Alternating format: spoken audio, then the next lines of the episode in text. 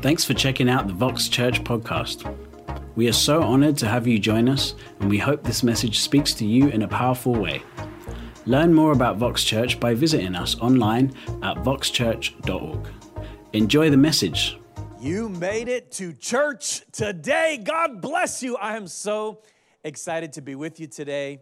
Happy Sunday, church. I am so glad that you've tuned in and you've joined us on this incredible Sunday. We are in the middle of our revival nights Wednesday night in Trumbull, Friday, Saturday, and tonight, North Haven Fairgrounds. If you've not been a part of our revival night services, make sure you come out 6 p.m. North Haven Fairgrounds tonight. And if you have been a part of all of our revival nights, make sure you come out too. Worship with us. I am telling you, God is stirring the hearts of his people. He is bringing a spirit of revival. So, for every family right now, sitting on your couch, sitting around your dining room table, wherever you might find yourself listening to this sermon right now, God bless you. And thanks for being with us at church. I know that none of us expected to be meeting in this fashion for this long, but God has a purpose, He has a plan, and He's moving in our midst right now. We've been walking through the book of Acts, and I hope that you've been reading along with us and kind of taking this journey with us in the book of Acts. I know that God's been stirring my heart every day, just talking with my kids, uh, you know, about the chapter that we read that day. We're kind of going through it chapter by chapter with the church, with everybody else. And I'm watching the Holy Spirit just stir our hearts, awaken our hearts. And so hopefully you've been with us through this journey through the book of Acts, and it's stirring your heart to believe God for more. If you're sitting next to your husband, your wife, your son, your daughter, your best friend, look at them and say, God has more for you. Come on, tell them today. God has more for you. He has more for you. And I hope that your heart has been stirred to believe that. I'm going to preach today from Acts chapter 10. And I want to read a story that we read a couple of uh, weeks ago now in our journey through the book of Acts, or whatever it was, however many days ago at this point. But I want to revisit it today. Acts chapter 10, starting in verse 1. I'm going to read all the way down to verse 21. So just stay with me today and let's just uh, familiarize ourselves with this story and let's hear what God has to say to our hearts. It says this At Caesarea, there was a man named Cornelius, a centurion in what is known as the Italian regiment. He and his, all his family were devout and God fearing. He gave generously to those in need, prayed to God regularly. One day, at about three in the afternoon, he had a vision, and he distinctly saw an angel of God who came to him and said, Cornelius. That'll change your life, right? He hears from an angel, and Cornelius stared at him in fear. What is it, Lord? He asked. The angel answered, Your prayers, your gifts to the poor have come up as a memorial offering before God. Now send to Joppa and bring back a man named Simon who's called Peter. He's staying with Simon the tanner, whose house is by the sea. And the angel who spoke to him had gone, Cornelius called two of his servants, a devout soldier, who was one of his attendants, and he told them everything that had happened and sent them to Joppa. And about noon the following day, as they were on their journey and approaching the city, Peter went up to the roof to pray, right? And he became hungry and wanted something to eat. And while the meal was being prepared, he fell into a trance. He saw heaven open and something like a large sheet being let down to earth by its four corners. And it contained all kinds of four footed animals, as well as reptiles and birds. And then a voice told him, Get up, Peter, kill and eat. Surely not, Lord, Peter replied, I have never eaten anything impure or unclean. Verse 15. And the voice spoke to him a second time Do not call anything impure that God has made clean. This happened three times, and immediately the sheet was taken back to heaven. And while Peter was wondering about the meaning of the vision, the men sent by Cornelius found out where Simon's house was and stopped at the gate. And they called out, asking if Simon, who was known as Peter, was staying there. And while Peter was still thinking about the vision, the Spirit of the Lord said to him, Simon, three men are looking for you. So get up and go downstairs. Do not hesitate to go with them, for I have sent them. And Peter went down and said to the man, to the men, excuse me, I'm the one you're looking for. Why have you come? Now, if you know this story, you know that they explain why they were sent. And Peter decides to go back with them to Caesarea to meet Cornelius and hear it from him. And so he goes back. He says to Cornelius, Why have you brought me here? He kind of violates Jewish tradition, enters a Gentile's home, and then, after Cornelius explains the vision that he had, the story sort of concludes in verse 34. It goes on through the book of Acts a bit, but in verse 34, it comes to sort of a, uh, you know, a conclusion for today. It says, Then Peter began to speak, in this verse 34, I now realize, everybody say realize, I now realize how true it is that God does not show favoritism. I now realize how true it is. I've taught this text before. I think there's so much in this story, but today I just want to focus on uh, one aspect, one element of this story that I think is going to speak to you right in your home as you listen to God's word today. And uh, the title for our sermon, if you want jot some notes down, is a little grammatically awkward, but very spiritually significant. Title for our sermon is A Yes Collection a yes collection. Look at that person next to you and ask them, Do you have a yes collection? Go ahead and ask them that question. Do you have a yes collection? You can, you know, say to them, I just feel stupid talking to you while Justin on a screen tells me to, but I'm gonna do it anyways. Do you have a yes collection? Are you a collector? I don't know if you like to collect things. I have candidly never been a passionate collector of much. My kids like to collect cards. They collect baseball cards, basketball cards, football cards. Maybe you collect stamps or coins. I know that that's sort of a previous generation thing. Not too many of us left still collecting stamps or coins, but people collect all sorts of things. Maybe you collect records. Some people collect dolls. You ever met somebody that has like so many dolls in like a cabinet somewhere and they collect all the various dolls? Some people collect cars. If you collect cars and you want to donate one, you can. But but uh, you know, some people they have all these cars that they collect. Some people, let's just be honest. I'm looking at you today. Some people collect shoes. Some people collect hats. All kinds of things people collect. You know, I believe that the God of the universe, look at me today, is a collector. I believe that he collects things. The scripture tells us that he collects our tears when we cry that He remembers every single tear a child of God cries. I believe that He collects our prayers. But I think that one thing that we often don't realize God collects, one thing that I believe God has been collecting your whole life, whether you've realized it or not, is I believe that God collects our yeses. He collects every time our hearts say yes to him. I love that passage in Second Chronicles 16. It says, The eyes of the Lord move to and fro the earth. He is looking for someone whose heart is fully committed to him. He's looking for that person, and the scripture says in that text, to bless them. He's looking to favor them. He's looking to bless them. I believe that God collects our yeses. Every time our hearts say yes to him, he puts it together in one collection, and he looks to bless those whose hearts say yes. And I think that yes is more than just a phrase.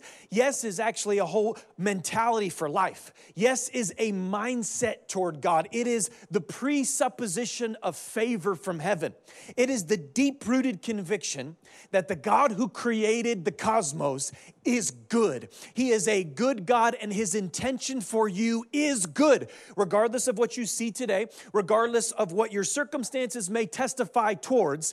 The God of the universe, according to the scripture decrees over your life that his purpose for you is good. It's a good purpose. And so when you approach God, you approach with a mentality that already presupposes a yes.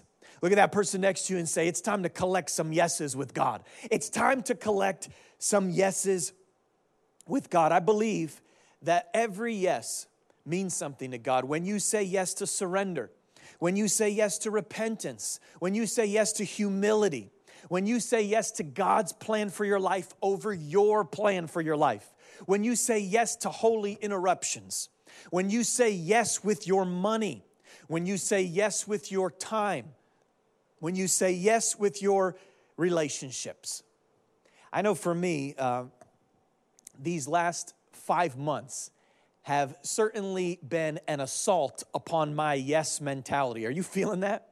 Because you know, you make plans, you have a, an attitude of faith, and I feel like these last five months have been full of no's and maybes and not yets. You know, think about all the plans you've had that have been disrupted. You're like, Justin, I want to think about this. No, you actually do have to think about this. All the plans that have been disrupted over these last five months. I think about it for the church you know, all of those who have been sick with COVID that we as a church have tried to stand with, pray with, support. That's been a challenging interruption to our yes mentality. And I know for some it's been very, very serious. For others, it's been a cold that has passed, but it's serious. You know, and then you look at all the other plans that the church has had that we've had to say not yet or maybe to. You know, things like launching Vox New Britain on Easter Sunday. That is now months in the rearview mirror, and we still are not meeting weekly with that location in person.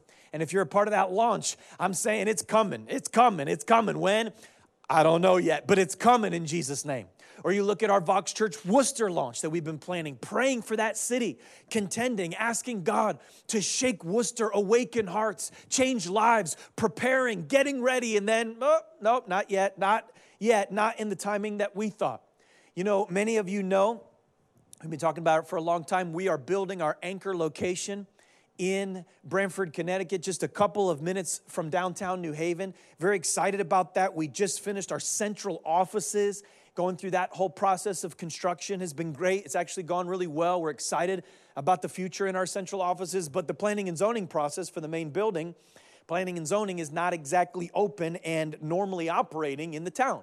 And so it's meant to not yet. It's meant to wait. It's meant that we have to pause, you know? And that's just in ministry, just a couple of examples. But think about all the things in your own life, in your family, that have been not yet, or no's, or maybes. You know, I know in our journey, we have been hopeful to adopt our foster daughter. And uh, this whole process has just caused everything to slow down, everything to come really to a, a very slow, slow halt, you know? and uh, you look at you know the kids that you know are getting behind in school and all the challenges that come with that you know we recently my wife and i planned our vacation every year we like to go to florida and see her family is living in florida and so we love to go there and just get to sp- spend some time with that family and it's awesome it's like a, a great oasis in the middle of a crazy year and so we planned it we prepared it not sure if you've been paying attention to the news florida's a little crazy and so we were trying to make plans around that. Can we make this work? And, and it ended up that her family tested positive for COVID, the family we were going to see. And they're doing much better now. Thank you. Those that have known have been praying for them. They're doing great. But it meant that we had to cancel our plans and, you know, do a staycation because we haven't spent enough time in our house already, right? Like you. And so I found myself a couple weeks ago on vacation at Quassy. Come on, somebody and I'm walking around Quassy, and my kids are like, you know, we're just trying to fill the days. You know what I mean? My kids are like, Dad, can we go? Because we're going to go to Six Flags, but Six Flags isn't open. And so we had to go to Quassy. And so, you know, here we are. If you've never been there, God bless you. But uh, but you know, I, I'm there walking around, and it's it's it's fine. They have one roller coaster that my kids went on 314 times, and and we're there and we're doing Quassy, and we did every single you know ride at Quassy 15 times, and then we do every you know uh, every uh, water slide, and and I'm going back up the slide and down and again and back up the slide, and I could feel that no mentality just kind of you know sneaking in. No more. I don't want to do that and say more. I want to do because no seems to be suffocating us right now. You know, your business is not going to expand. That hire is not going to take place. That new job is not going to move forward. That relationship is not advancing. Those opportunities you thought were coming are not coming. No, no, not yet. Maybe, maybe, but probably not. That's the world it seems that we're living in. And the yes mentality that God has decreed over your life is in jeopardy. Come on, I know I'm talking to you right now. And so this assault upon our yes impacts us in a deep way. And you look at the scripture and you see people who maintained a yes mindset in the midst of a no world. You know, you look at a guy like Joseph, who is betrayed by his brothers, sold into slavery, accused of a crime he didn't commit, thrown into prison, and yet somehow, in the midst of all of this injustice, in the midst of all of this inequality, he just keeps that yes mentality. And he says, I don't care what the circumstances look like. I don't care what the world around me seems to portray. I got a yes in my soul. I am telling you right now through this screen, in Jesus' name, the Spirit of Jesus wants to give you such a yes in your soul that no matter what's happening in your circumstances, that yes on the inside conquers the no on the outside. In Jesus' name. You know, I think about in the New Testament, Mary, who gets this decree from an angel before she is married to a different Joseph in the New Testament. Don't get the people confused, right? And, uh, and Mary is told you're going to have a child by the Holy Spirit. This is going to ostracize you from your family and friends because they're going to think that you were sleeping around. And her response to this mystery is yes. She has a yes mentality. And that yes propels her into an incredible calling. We're still talking about it today. There is a profound power that I believe is only available to those who internalize and embody an attitude of yes towards God. I remember when I was in college, I was a junior in college, and uh, I had been a part of a Christian uh, campus group, Campus Crusade for Christ at my college, and, and they decided to put on an outreach for our entire school. And uh, it was called an I Agree With campaign. Maybe you've never uh, heard of one of those, but this is something Campus Crusade did for years at different college campuses. I Agree With campaign was a campaign where uh, everybody in your Christian group would wear these t shirts to say, I agree with someone. And then it would give a date and a time on the back of the shirt. And you would gather as many people as you can, and that someone would go and share about Christ and make it an opportunity to invite people to Jesus. And so we started planning this and preparing this. And here I am, whatever, 19 years old or maybe 20 at the time. And, and uh, they started going around and they, they looked at me and they said, Justin, would you be willing to be the one who shares that day? And you know, I didn't even think about it. I didn't even pray about it. I didn't even do it. I just said, yeah, sure, why not? Yeah, sounds good. I'll do it. Yes. And so they print all these shirts that say, I agree with Justin. Bright red shirts, yeah, uh, white writing. I agree with Justin. On the back, it said like the quad, Thursday, 5.30 p.m. And so everybody starts wearing these shirts every day. And before you know it, our campus is saturated with I agree with shirts all over the place. And so people are asking, people say, who's Justin? What's going on? What do you agree with them about? What are you talking about? And they say, oh, go to the quad 5.30 on Thursday. You'll find out. So all these people are asking questions and saying, well, who's Justin? What's going on? And of course, thousands of students on my university campus, nobody knows me. It is what it is. But the day comes and they give me a t shirt that just says, I am Justin. And now I got to walk up there and talk about Jesus. And my yes was sliding into maybe, no, probably not. What in the world did I agree to? And I can remember that just a few minutes before I had to go out and share, I was pacing my dorm room as a kid, just saying, I'm terrified. I am shaking. I am sweating. I am I can't do this. I can't stand up in front of my professors and stand up in front of my, my fellow students and just share about Christ boldly. I am scared out of my mind. I remember I got on my face, literally on my face, laid on the ground in my dorm. God knows what's happened in that dorm room before I got there, but that dorm room, and I'm just crying out to God saying, God, I need you to intervene. I need you to change me. And here's what happened, friend. Don't miss this. I'm telling you, this moment shifted the entire trajectory of my life. The Spirit of the living God came upon me, just like we read in the book of Acts, and a boldness filled my spirit to such a degree that from that day on, I have never felt timid or ashamed in sharing Christ in any circumstance since then. I have had my life threatened. I have stood before tens of thousands of people. I have traveled the world talking about Jesus, and a timid guy who had no courage was baptized by the power of the Holy Spirit in that moment with a boldness from heaven that has not left me these 17 years later because I just gave God one little yes. Come on, look at that person next to you and say, Have you been collecting yeses?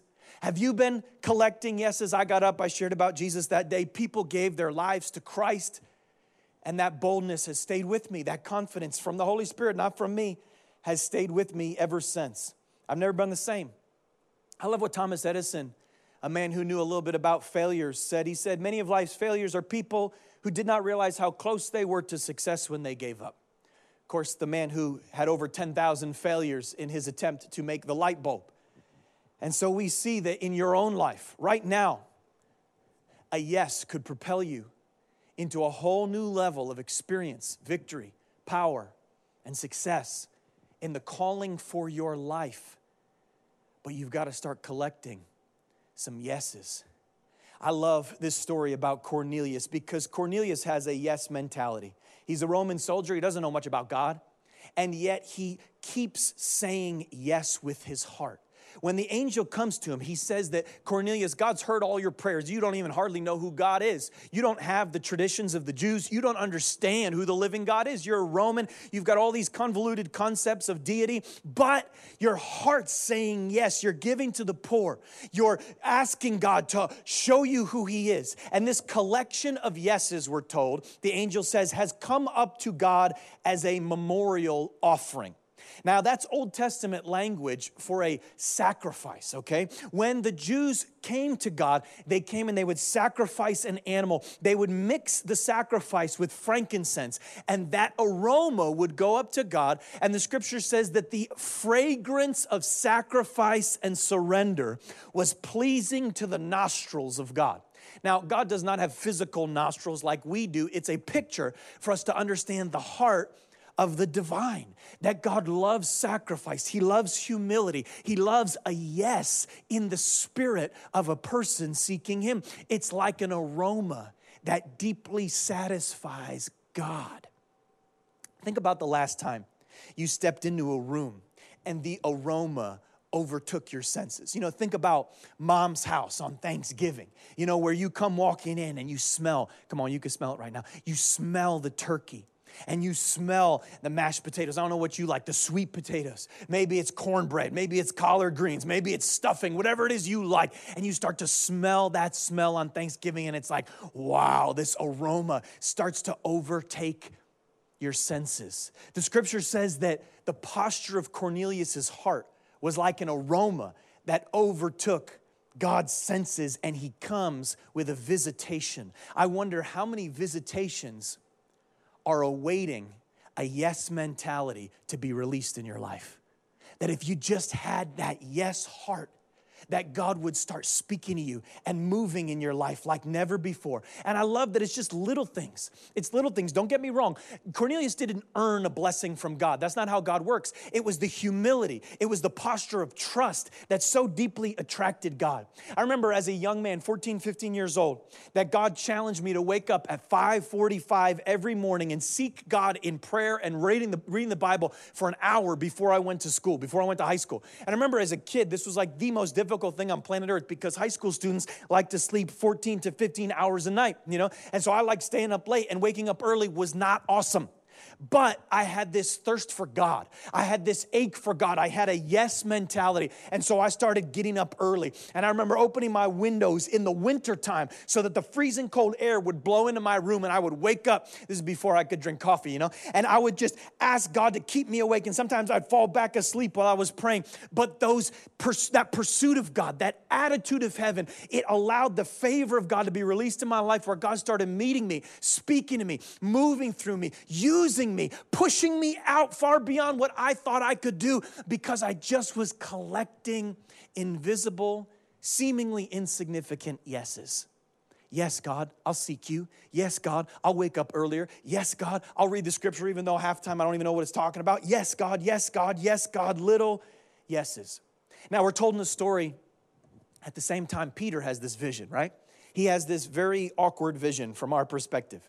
If you don't know much about Jewish dietary law, he's seeing reptiles in the sky and God's telling him to eat them. You know, it's like, what is happening right now? But in Jewish law, certain animals were unclean. And so uh, God is speaking to Peter about the changing of the testaments from Old Testament to New Testament. He's saying now there's a new paradigm that you have to embrace, Peter, that God has changed how things operate, that those dietary laws were to point you to Jesus. And now Christ has fulfilled the law, and the dietary laws are no longer necessary. And so he is messing with Peter's paradigm, with his box. Peter's very uncomfortable with this. And I love how Peter responds to God where he's like no lord i will never eat those things like hey just as a you know little piece of advice when god speaks don't say no lord because lord means you're submitted and and no means you're not submitted so that doesn't make any sense at all but he says no lord because he's uncomfortable with the new paradigm. Come on, I'm talking to somebody who's been stuck on your couch for five months. You say, Justin, I'm tired of watching church on a TV screen. I'm tired of doing it this way. I'm tired of zooming my community group. Listen, I'm tired of it too. But I think that there's something for us to learn in this discomfort. I think that God messing with our paradigm might just be a good thing because God responds to Peter with this statement. He says, Do not call anything uh, impure that God has made clean. Do not call anything impure that God has made clean. And that's just one of those pause moments. It's like, wait a minute, hold on a second. Are you still talking about animals, God? Or are you trying to get my attention about something else? Because, see, God was trying to teach Peter about Cornelius. He was trying to teach Peter about a much greater truth than just the dietary laws of the Jewish people. God was actually using this smaller truth about the change in dietary laws to reveal a bigger truth that it was time for the whole world to hear the gospel, that it was time for the Gentile world to hear the gospel. And so it's interesting, and this is very important, stay with me, that God uses this vision about animals and dietary law to reveal a bigger truth about the kingdom of God advancing to the Gentiles. Why would God not show Peter a vision of Cornelius or Gentiles across the planet coming to faith in Jesus? Why would he show him animals? And it's an interesting thought. And I believe it's probably because Peter couldn't handle a direct conversation. Peter was so entrenched in his perspective that he wouldn't open himself to a whole new way of looking at life. And so don't miss this. God uses an indirect message about diet to produce a greater change about the gospel spreading all over the world. And I believe that for many of us, that's what God is doing in your heart right now.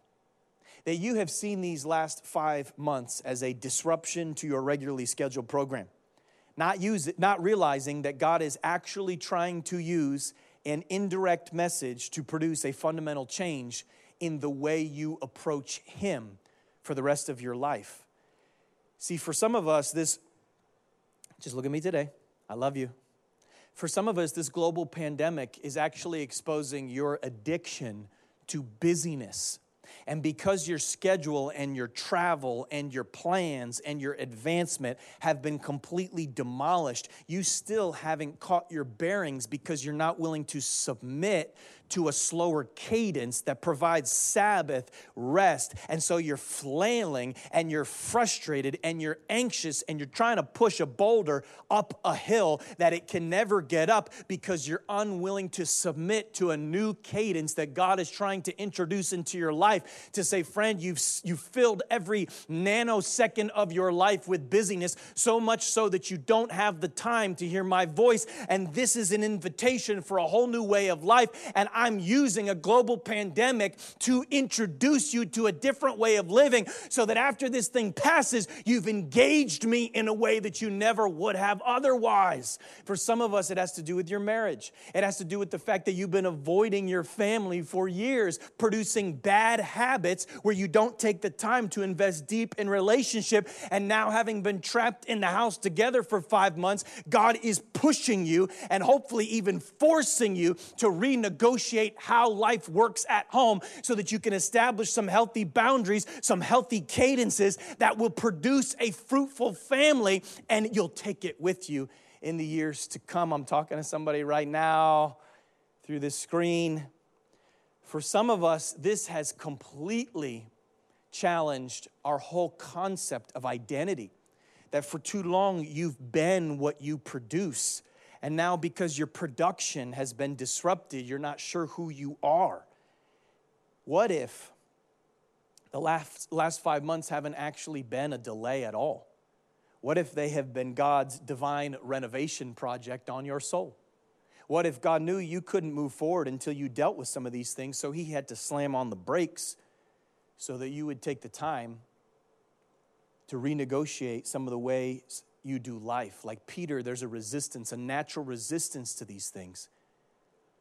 Maybe, friend, you need to stop asking, when is this going to end? And you need instead to start saying yes to the deeper change God wants to do in your heart. Because this may not at all be a detour, both for our church and for your personal life. This may instead be the deconstruction of the false idols and the false self that we have for far too long held onto. And so, just like Peter, God seems to always be working on 10 different levels. He's got men going to Joppa, he's got Cornelius having a vision, he's got Peter getting a dream about animals, he's got all these different things going on at the same time.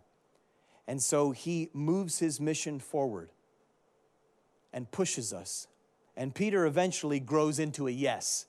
He comes down off that roof. He says, I'm the one you're looking for. Doesn't even know what he's saying yes to, but he goes with these men and he goes into Cornelius's house and he arrives at Cornelius's home, still relatively clueless. And he hears the story about the angel who visited Cornelius and told him to go get Peter, who was in Joppa staying at Simon the tanner's house.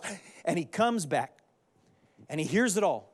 And then there's this moment of breakthrough in verse 34. Look at it with me again. Stay with me. It says, Then Peter began to speak. I now realize, everybody say realize. I now realize, realize, realize. I hope you realize today. I now realize how true it is that God does not show favoritism. I now realize. Now, this is one of those rare moments, and we've explored this before at Vox Church, where the language of the original Greek doesn't come through clearly in the English because we read that word realize, and from our postmodern 2020 perspective, you know, we hear, I now understand, I now perceive, I now grasp. But you need to know that this is the only time in the New Testament where that particular Greek word is translated realize. Every other time, it has actually a very different connotation. In other contexts, that same Greek word is translated overtaken. In another place, it's translated apprehended or ambushed. Let me give you some examples. In Mark chapter 9, there's a boy who's possessed by a demon, and it says that this boy was ambushed by the demon. He was realized, all right? He was controlled. He was consumed. He was attacked by the demon. In another time, they arrest a woman caught in adultery, and when they apprehend her, they use this word in the Greek. And so this word doesn't really mean realize in terms of I comprehend or understand. What it really means is ambushed. And so, what Peter's trying to get across here is not that, you know, I've done some reflection and some consideration, and I've come to the conclusion that God shows no favoritism. No, no, no, no, no. Peter was blind. Peter had no clue what he was doing, where he was going. He was just saying yes, yes, yes, unaware of his own prejudices and biases. He just kept saying yes to God. And in the midst of all of his yeses, he gets ambushed by heaven and he has revelation. And God, by the Holy Spirit gives him supernatural sight and he starts to realize that there's far more going on than he saw otherwise. Friend, this is how our hearts actually are changed and transformed. Look how Paul says it in Philippians chapter 2. Look at this. He says, Dear friends, you always followed my instructions when I was with you, and now that I'm away, it is even more important. Work hard to show the results of your salvation, obeying God with deep reverence and fear. What does that mean? It means keep saying yes. It means say yes to time alone with Him, say yes to prayer, say yes to what you do understand, say yes every chance you get, say yes to repentance, say yes to humility, say yes to His plan, say yes to delays, say yes to things you cannot comprehend or fully conceive. Keep saying yes. Verse 13, for God is working in you, giving you the desire and the power to do what pleases Him. Do you see it? Do you see it? This is a mystery that when you say yes to Christ every single time, God goes to work in the invisible places of your heart. He starts untangling fears you don't even know are there. He starts healing insecurity and offenses that you are not even aware of. He starts exposing pride that's keeping you from the fullness that He has for your life. He starts making you whole in supernatural ways that you are incapable of accomplishing yourself.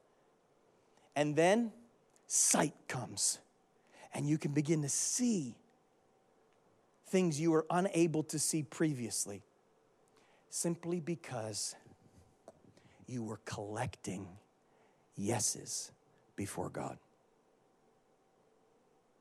I wonder if there are small things in your life today where you have responded to God with a hesitant no.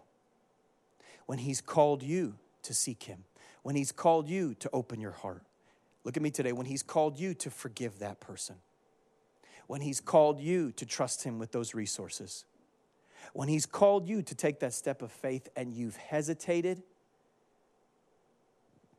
and delayed obedience is disobedience.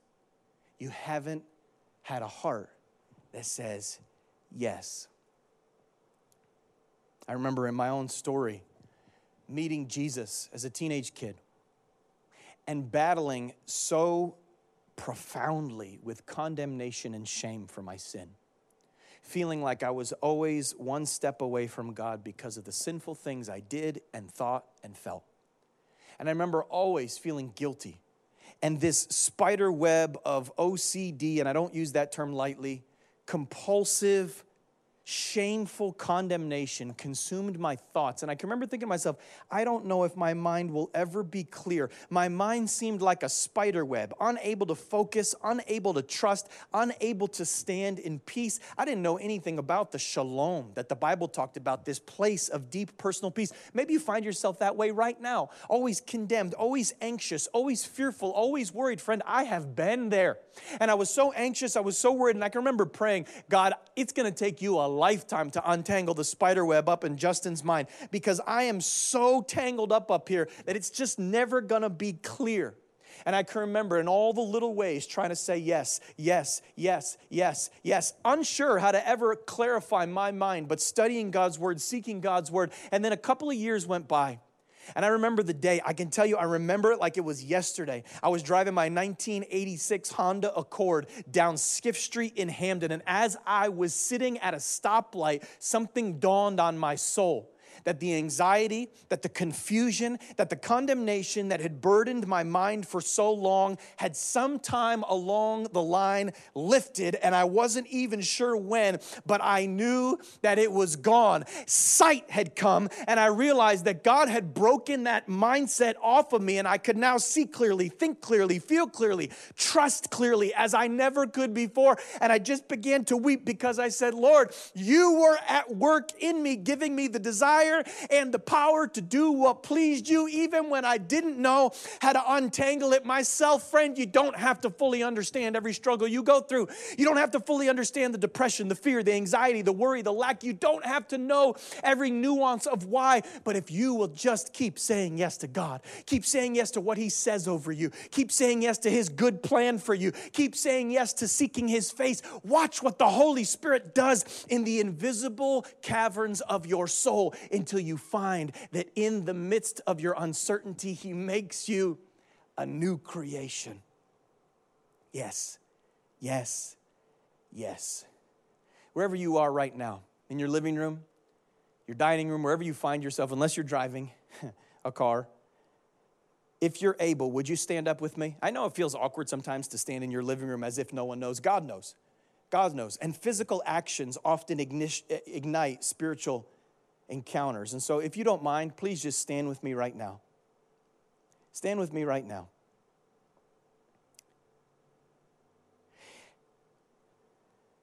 And I want you just to close your eyes.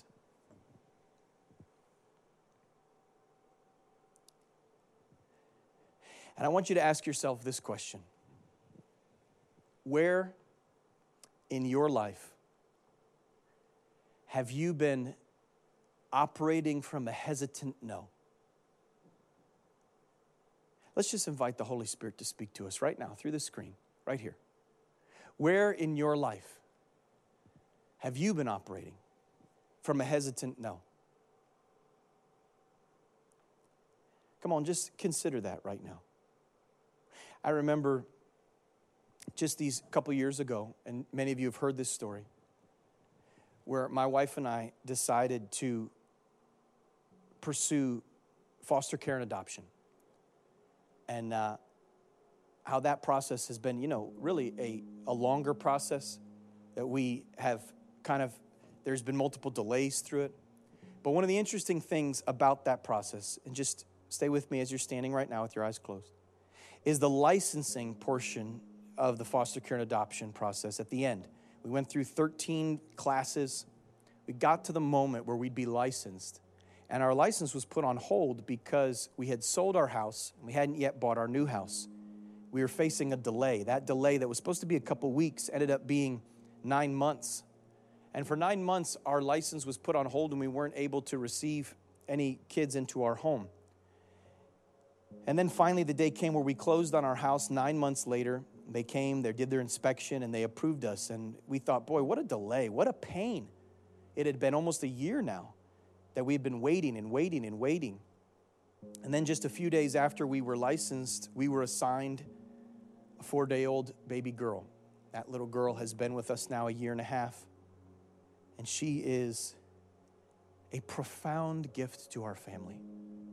And I think the thing that startles me about that story is that somehow God, in his perfect plan, lined up the sale of our home, the delay of our new home, the birth of a little girl we didn't know, and a phone call from the Department of Children and Families. All so that these particular people at this particular time in history could come together and make a family. And at the time, it just looked like a frustrating delay, but in hindsight, it looks like a perfect plan. Where in your life right now do you find yourself frustrated, unsure, even beginning to embrace a no mentality? When God, right now, wants you to give Him a yes. And so maybe you find yourself stuck somewhere you didn't expect to be. Maybe you find yourself battling with something you thought would be done by now. Maybe you find yourself in a time of lack. God's best for you is blessing, let me be clear. But in the midst of the waiting, He looks for a yes. Not yes that you accept the lack. No, no, no. Yes that you trust Him in the midst of unanswered promises. And so, right now, through this screen, would you just say yes to God? Would you give Him any no or any maybe or any I'm not sure that your heart has embraced? And would you turn back to Him with a holy yes? I believe the Spirit of Jesus wants to minister to you right now. And I want to give you opportunity in this moment to do that. Give Him your full, unhindered yes right now. Before we go, I want to give every person watching this stream an opportunity to turn your life over to Jesus. This is the most important yes you will ever make. See, Jesus came so that you could be forgiven of your sins. He died as a substitute on the cross. He rose from the grave to conquer death on your behalf. God came to earth so that he could reconcile the world to himself and give you eternal life as a free gift through grace. But you got to say yes. You've got to receive the kindness of God. Don't try to earn it. Don't try to deserve it. Don't try to prove yourself. Instead, humbly accept His kindness and give Him your heart in return. If you're here today and you've not said yes to God, or maybe you've said yes and wandered away, this is your moment right now through this screen to say yes to Jesus. Pray this prayer with me right now. Say, Jesus, today I say yes. I turn my life over to you. I believe you died for my sin and rose from the dead. Right now, I surrender. I say yes to your purpose and I receive forgiveness and grace in Jesus' name. If that's you today and you're saying yes to Jesus, there's a number on the screen that you can text the word Jesus to that number we would love to connect with you, help you along on your journey. I'm going to pray for you, and then we're going to dismiss today as each of us decides to take that mentality of yes and make it our mentality for the days and weeks to come. Come on, church, let's pray. Father, in the name of Jesus, I bless your church. I pray in the name of Jesus that you expose in us every single no that has crept in, that no mentality that's been holding us back or hindering us. I pray in Jesus' name that you deliver your people from that perspective today, that you would give us a deep rooted yes from heaven to all the things of God, a mindset and a mentality that trusts you and moves forward. I pray your blessing in the name of the Father, the Son, and the Holy Spirit. Amen. Vox Church seeks to reach New England and beyond with the life transforming message of Jesus. If you have been impacted by this message or the ministry of Vox Church, you can continue to help us reach others by giving today at voxchurch.org forward slash give. For more information on how to get involved, visit us online or on any social media platform at vox.church. We always appreciate you taking the time to rate or review this message on iTunes. Thanks again for listening to the Vox Church podcast.